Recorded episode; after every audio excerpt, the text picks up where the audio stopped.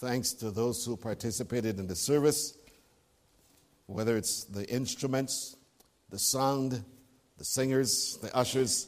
Thank you. You are a part of God's work in His house this morning.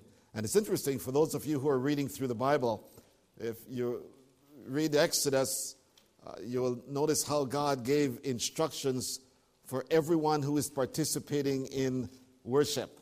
Whether you're building, whether you're painting, whether you are whatever it was, God gave you the wisdom and the spirit to do it. So please do not feel that any part of this work is less than the other. We are all a part of God's wonderful tapestry.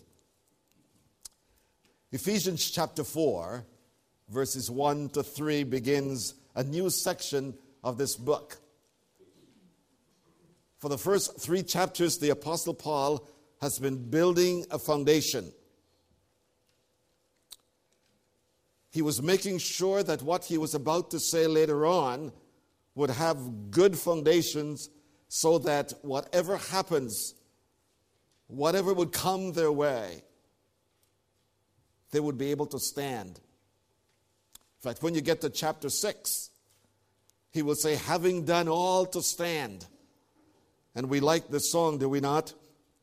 On Christ, the solid rock, I stand. All other ground is sinking sand. Uh, uh Jesus said this that the, the person who hears his word and trusts in that word, receive that word, I will liken that person like one whose house experienced the wind and the wave and the blowing against that house, and that house stood because it had foundation. It was built on a foundation. And the one who hears my word and does not believe, does not receive. Listen, look, listen. The winds come and the rains come so that whether you are a Christian or not, you get the wind, you get the rain, you get the storm.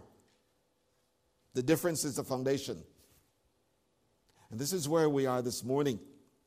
Paul is moving us from the structure of what, what, what we call doctrine, that which a lot of people don't like. Because they say doctrine is, is so deep and it's so dry. And I've often wondered of that. Uh, I think if doctrine is dry, it's because the speaker is dry. You know, I don't know, I wasn't here when you were building this, this building, but I can, I, can, I can almost, I was going to say bet, but I don't bet, so I don't. I can guarantee you, that's a better word, that you had fun when you were building this place. There were challenges, I'm quite sure. But, but you, you, as you, you watch the structure going up from the land that was bare and then the pouring of the, the, the, the stuff, getting your hands all dirty. What a, what a, and then the day came when it was all done. And you looked, and you looked and you said, just as we planned. This is what we were dreaming about all the time. That's exactly what God is doing. He, he has given us a blueprint for, for the life of a Christian. And then He has used men and women as He would to build upon the structure. And by the Holy Spirit, he writes, chapter 4, verses 1 to 3. Therefore, and, and don't get irritated at this, whenever you see therefore, always ask what it is there for. Because it has reasons. And this is a powerful therefore. Therefore, see, he has written three chapters of foundational building. He says, Now you are ready to build because you know on what you are building. Therefore, I, the prisoner of the Lord, implore or beseech you, as the Old King James translation says, or encourage you, as some other translations have, to walk in a manner worthy of your calling, which you have been called, with all humility, and gentleness, and patience, showing tolerance to one another in love, being diligent to preserve the unity of the Spirit in the bond of peace. I remember the first time someone made the jest by saying, the church would be a wonderful place if not for people. I have never used that, nor will I ever. I'll tell you why. Because that is saying something that is an ultimate contradiction. Because you see, the church is people. And without people, you can have no. Jesus didn't die for nothings, He died for the church. And the church is made up of people. But the way those people behave toward one another is the key to the church being taken seriously to the church becoming an example of what we're supposed to be.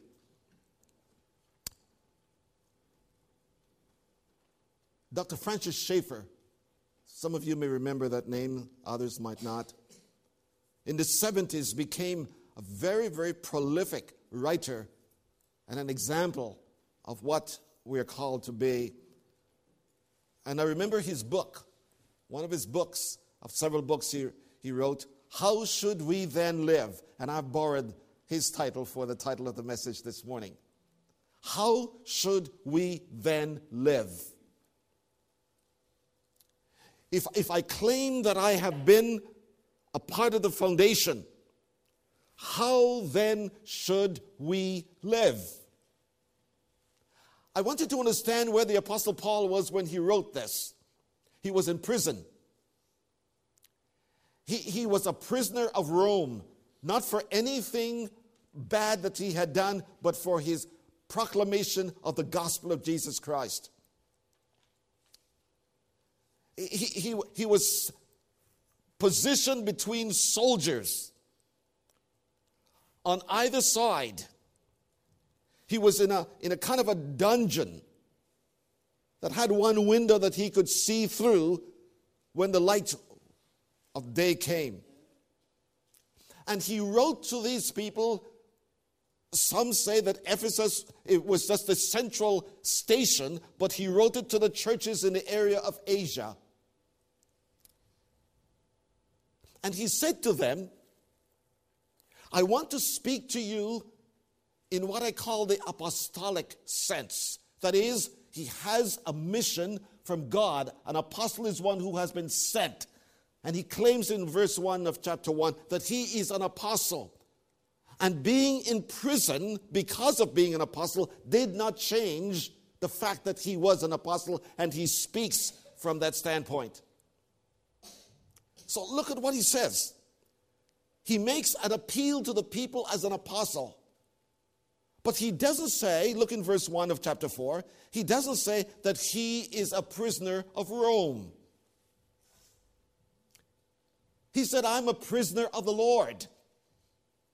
Because my circumstances does not determine my condition or my disposition. Where I am does not determine who I am. He said, I am a prisoner of the Lord. He is not defined by his circumstances, but by his calling. And you will see in a minute that the church is made up of people who are called.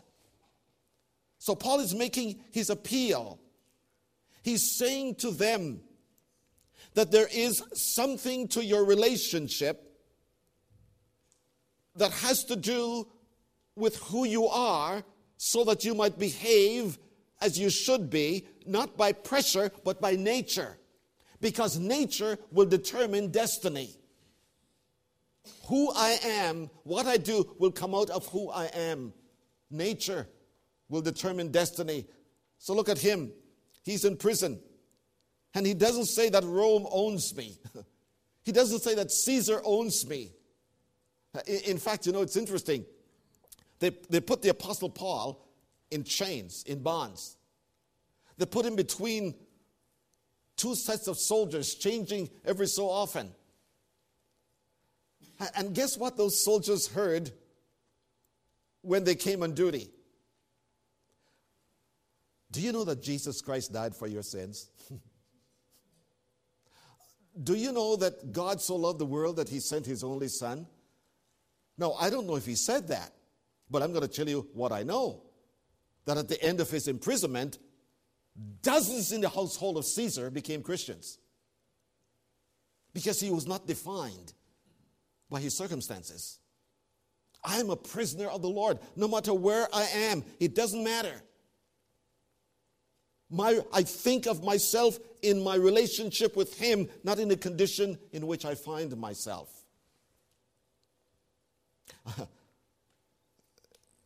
my wife and I were in Portland yesterday. Lois had a um, um, conference for two days in, in Portland. And I was supposed to go and pick her up yesterday afternoon. And I did. I, I left home in plenty of time to make sure that when she was through with her conference yesterday in the middle of the afternoon, that I would be there. And I felt so good. I, I put the address in the GPS and I, I, I worried about absolutely nothing. And I was going, I got an I 84, and I was just going along, and somehow I felt, you're not going in the right place. Something is wrong with this thing. So, so I got to the place where I thought was the place, and about 20 after 2, Lois called says, Where are you? I said, I'm right at the back side of the building. To make a long story short, there are two Crowne Plazas in Portland. And my GPS took me to the wrong one. Friends, if you don't have a good foundation when you find yourself in alternate circumstances, you're going to fall. You're going to fall. Even if you deliberately you thought this was the right way, Paul is going to make sure that first of all you understand that he's not in trouble because something has went gone wrong in his life. He is there as a part of God's total program. So he's able to sit between those soldiers, not as a prisoner of Rome, but he's a prisoner of the Lord. God is in control of my life. God is the one who has called me. I am in this position because of His design, so I will not crumble underneath of it. I am not defined by my circumstances. My nature determines my destiny. So he gives his credentials. I am an apostle of Jesus Christ. And as a result, he gave his command.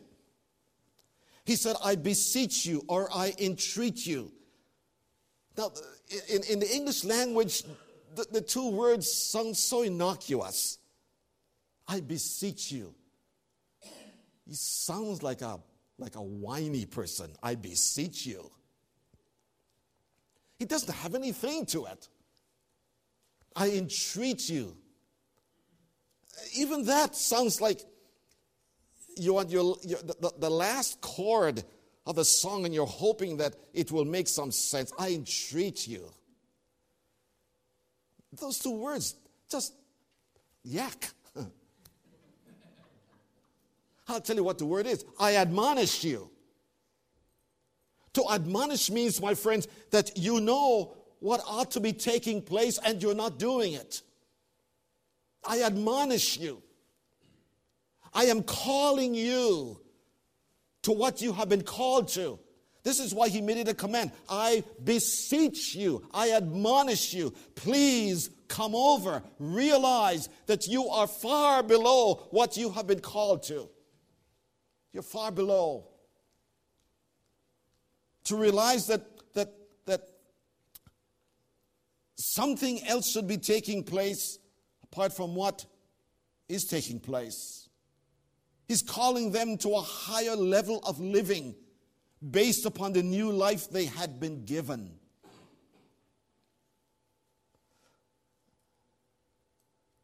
And you and I face that every day, do we not?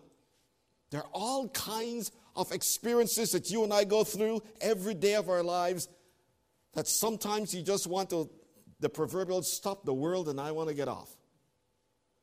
But Paul says you don't have to say that. You really don't have to say that. You know, how, how did I feel yesterday when I ended up at the wrong place? I assure you I didn't curse. I don't know how to. It reminds me of the pastor who was telling the congregation what happened to him. He was doing some work and he hit the wrong thumb. And he said, When that hammer hit the wrong nail, I said, and everyone sat up. And he thought, This, I, am going to redeem this moment. He said, I'm going to tell you what I said tonight in the service.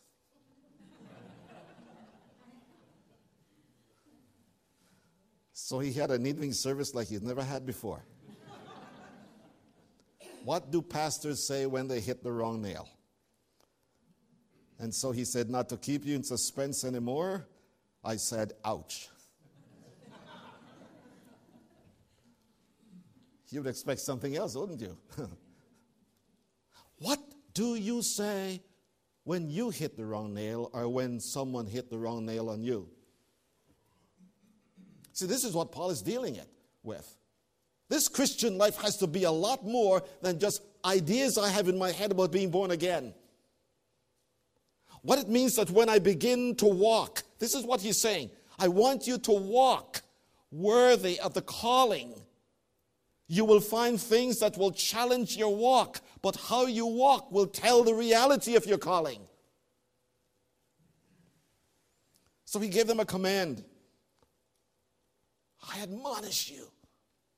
Listen to what I am saying. The reason I can speak to you in this, this, this sense of confidence is because Rome is not controlling where I am. Christ is. Christ is. Then he gave his conviction. His credentials, I'm an apostle. His command, I admonish you. His conviction, again in verse 1, I am, I, I, I, I, I ask you, I implore with you, says the New American Standard, to walk. The, the word walk is a word which means the way you carry yourself around, the way in which you conduct your going out and your coming in. It is, it is what makes people know who you are because of the way you're walking. So Paul said, I want you to walk in a way that is consistent with the calling which you have for your walk.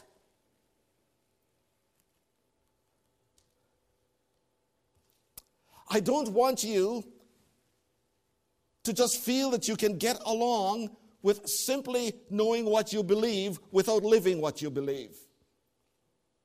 Because if anything the Christian life is not simply what I think, it is not simply what I believe. The Christian life is how I live as a result of what I think and what I believe. This is what it is.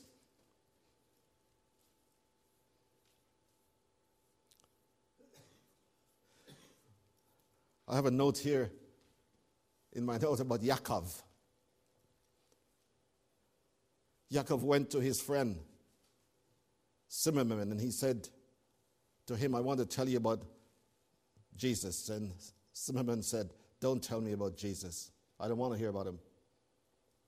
He said, The church has failed me so many times. I want nothing to do with the church, Christianity, or God. So please do not talk to me. If you want to come and visit me, it's fine. But don't tell me anything I don't want to hear.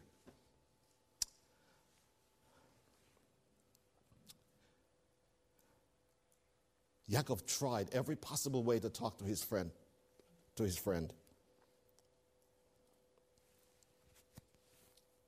Finally, he said, I want to say something to you. Supposing someone steals your coat and goes and he robs a bank. And when they rob, uh, this person robs the bank, the one thing that identifies the culprit is the coat he's wearing. Well, Yaakov said, Well, that would be terrible because I wasn't wearing the coat. So why should I be accused of robbing the bank? Ah, he said, I see what you're getting at. I see. You want to say that because the church has failed and they were wearing the wrong coat, and because the church disappointed you when they were wearing the wrong coat, that's because they were wearing the wrong coat. That's it. Ah, Yaakov, I see what you're trying to do. Yaakov said nothing. A few weeks later, he called Yaakov and he said to him, I want to thank you for wearing the coat the right way. I have watched your life, I have seen your walk, and the coat that you are wearing is the coat that Jesus wore, and you are wearing it correctly. My friends, that's the walk. He couldn't speak with his lips, but he was able to speak with his life. And every time Yaakov, he respected the fact he didn't want to hear. So Yaakov said, You'll have to observe my life then. And he did. And because Yaakov walked worthy of the Lord. The right coat was seen on the right person, and someone who didn't want to hear about Jesus Christ wanted to hear because the representative of Christ wore the coat well. How well do you wear your Christian coat, your walk? How well do I wear my Christian coat, my walk? At home, on the road, at school, on the job. How well do I wear the coat of my foundation? Walk worthy. That's Paul's conviction that the Christian life, as, as, I guess it's G.K. Chesterton who puts it this way Christianity has not been tried and found wanting. It has been tried and found difficult and left untried. That, my friend, the walk, it's no piece of cake. Because sometimes our walk is going to take us where we're misunderstood, where we are accused wrongly. Our walk will tell, take us where we have to pay the price, and the way you wear the coat will tell whether you're on the foundation. So let me go to my second point the apostolic address. Chapter 4, verse 2. He's making his address. And I want you to see the content of what he's saying. This is how we should then walk. This is then how we should, should live. Nothing, nothing in the calling has to do with the physical awareness of things. Nothing. Listen to what he says. You should walk in lowliness or humility. That is, pride is replaced. You should, you should walk in meekness or gentleness. Arrogance is replaced. You should walk in long suffering or patience. you know what you, you replace with this? A short fuse. A short fuse. Patience. Long suffering. That sometimes you see certain things happening that grieves you but you realize that the wrath of man does not produce the righteousness of God. So I must walk with God in patience because He had patience on me. His Spirit lives in me. Now I can have patience with others. That's what long suffering. My, my mother used to say to me, How many times must I tell you? And that's after the first time.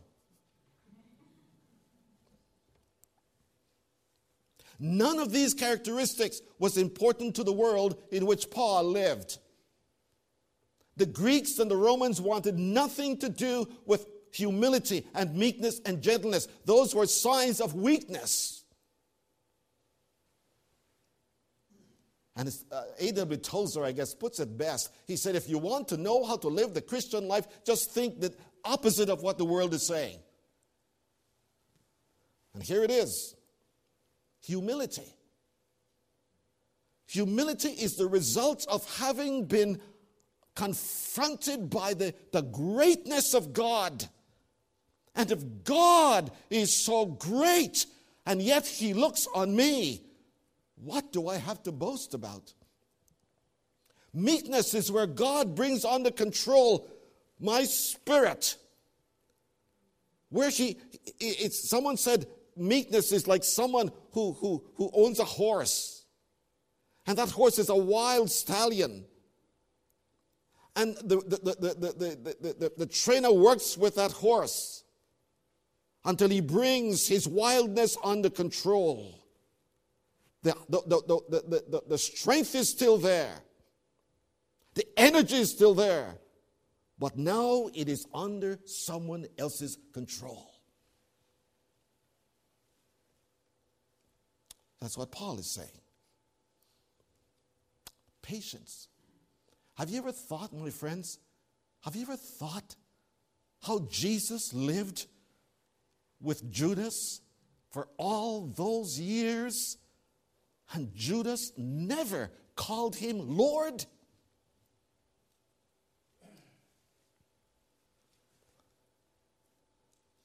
Patience long suffering. I don't have a short fuse. when the two disciples came to Jesus, when the two disciples came to Jesus, John and James, you know what Jesus called them? Sons of thunder. Because they had short fuses. And by the time Jesus was finished with them for three years, from that time, it was never the same again. It was never the same again. When John saw him, John said, Behold the Lamb of God. We have seen him, we have touched him, we have tasted of him. And so, when John is going to write later on, we hear these words the disciple whom Jesus loved. The disciple whom Jesus loved. He was never the same. Time spent with Jesus altered James, their, their, their spirit. They even wanted to control the spirit of Jesus at one point when they were walking through Samaria, and the Samaritans would not listen to what Jesus was saying. And James and John said, I love this. They looked into the face of Jesus and said, Do you want us to call fire and burn these people down? I mean, isn't it, isn't it amazing? We want to give God information about what He's supposed to do with things.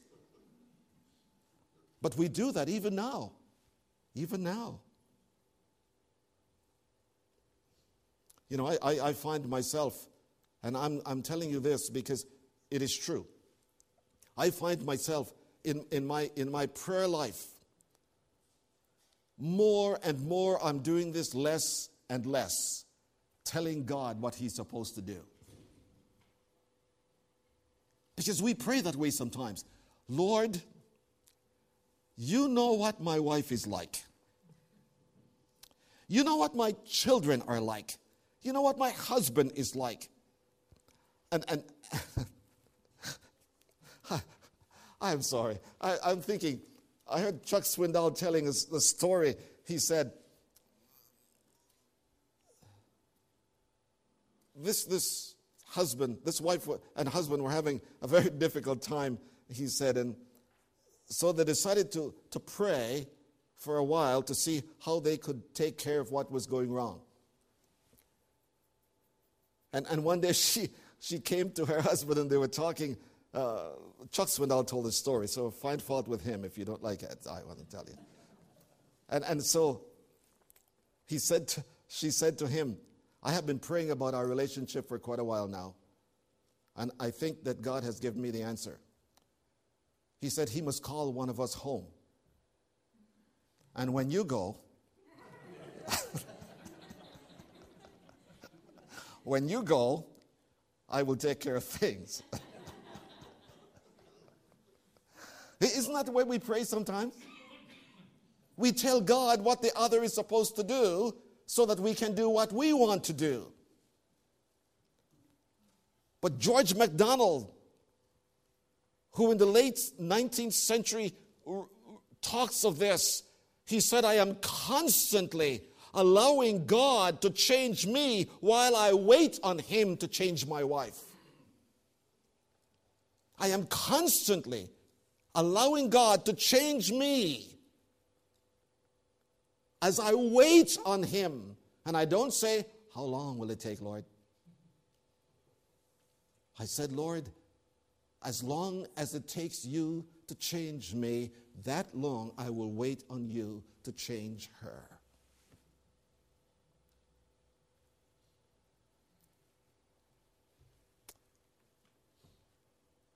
This past week, I heard that Congress, the uh, rating came out for the US Congress.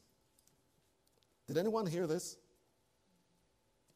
You know what, you know what the, the, the, the rate is for the US Congress right now? 10%. 10%.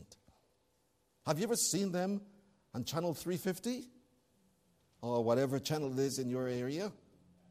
Oh, what a horrible scene. I tell you, there's no way I would change that for Flintstones. it is horrible. And, and, and, and the bickering and the fighting and, and all the, the, the, the name calling, the suggestions, the innuendos. My friends, that is possible in Congress, but it should never be possible in the church. Never. This is what Paul is saying. The church is made up of people who are built on the foundation, and in their presence, there is, there is, there is an absence of pride, there's an absence of arrogance, there's an absence of a short fuse.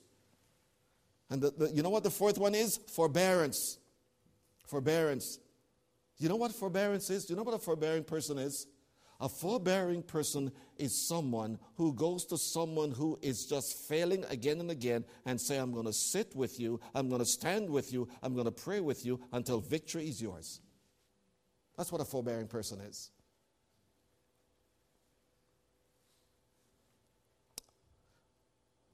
Look at the company that he addressed. That's the content that he addressed. Look at the company to one another. this is what he said. I want you to work in humbleness of spirit, in gentleness of spirit. I want you to work with humility. I want you to work with tolerance. I want you to work with patience among yourselves.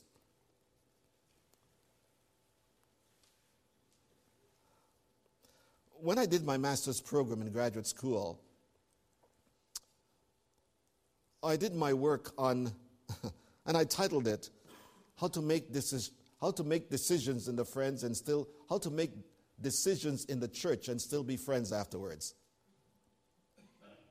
See, because all I have known almost throughout my life are churches that just come together north of where I was in Toronto, a church that was beginning to flourish. And in those days, 1,200 people in a church was a big church in, in, in, in North Toronto where we lived. And all of a sudden, something happened, and that pastor who had a doctor's degree was just dethroned from his responsibility. When I heard it, I could hardly believe it. And so one day I talked with him and I shared with him, and he was one who had to read my paper. And I said to him, I want your honest opinion. If this, what I have in this paper, and he had to give a report back to the school, so he was telling me the truth. If this paper had been practiced in your church before what happened, do you think it could have avoided it? And he said, without a question. Without a question. You see, my friends, what happens with one another is pride says, I am. And pride says, I am. And when pride says, I am, and pride says, I am, what do you have? Confrontation, conflicts. I, I tell you, Lois and I, just before we left Toronto, we were sitting in an evening service in the church. And, and as we, the, the pastor came to the end of his message, all of a sudden someone stood up in the back. I mean, this is another huge church in Toronto. I got to be careful now saying where these things are because I guess we're on the web, then people will know what I'm talking about. But it, it, was, it wasn't news, friends. Someone from the back stood up and shouted at the, past, to the congregation first, I would like you to stay back. We have a matter we want to discuss. The pastor from the front said, I ask you not to. This is an evening service. Please listen, friends, and I say this because it is possible if these things are not present in the church. The next week, they had a business meeting and they had to call the police. Paul says, Walk according to your calling.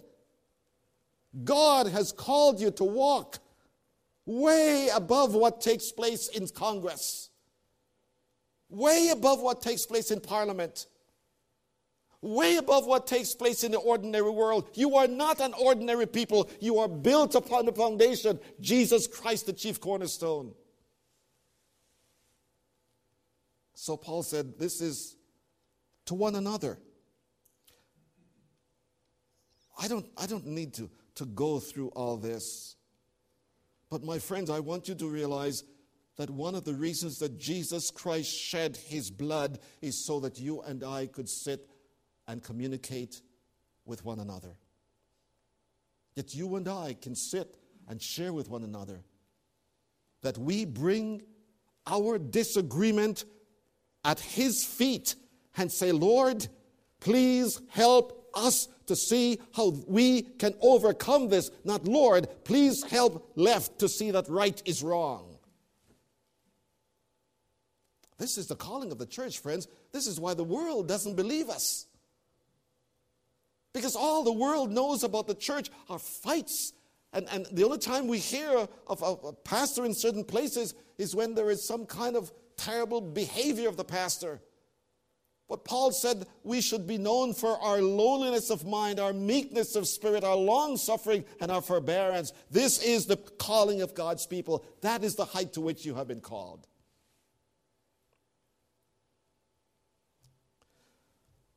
Let me quickly get to my last point, verse 3. The apostolic aspiration. What does Paul want? He said this I want you to do your very best to preserve the unity of the Spirit in the bond of love. Undergirding everything that takes place in the church is that superior love to the world. That love which is kind. That love which is sacrificial. That love which is pure. Everything. should be undergirded by love, nothing other, other than that. Quickly, we are to conserve the unity, and I want you to, to look with me in verse 3 being diligent to preserve the unity of the Spirit. Note it didn't say to create the unity, it says to preserve it. It means that we have been handed the goods even before it was needed. The unity of the Spirit is something that God has arranged, that God has provided. So that when you, when you are building upon the foundation, what you need to do, what you need to be consistent, what you need to practice, all that has been provided for you. And here is unity. What is the unity of the Spirit? We'll see this some more next week. But Paul is saying it is possible. This is what we've been called to. And God isn't mocking us when He did that. He's not mocking us. He's saying the Holy Spirit the Holy Spirit exalts Christ in the church. And when the Holy Spirit exalts Christ in the church, Christ exalts the Father. And when the church are, are, are actually surrounded, when the church is made up of people who are building on a foundation, we too glorify God. This is what we do, this is what we're all about.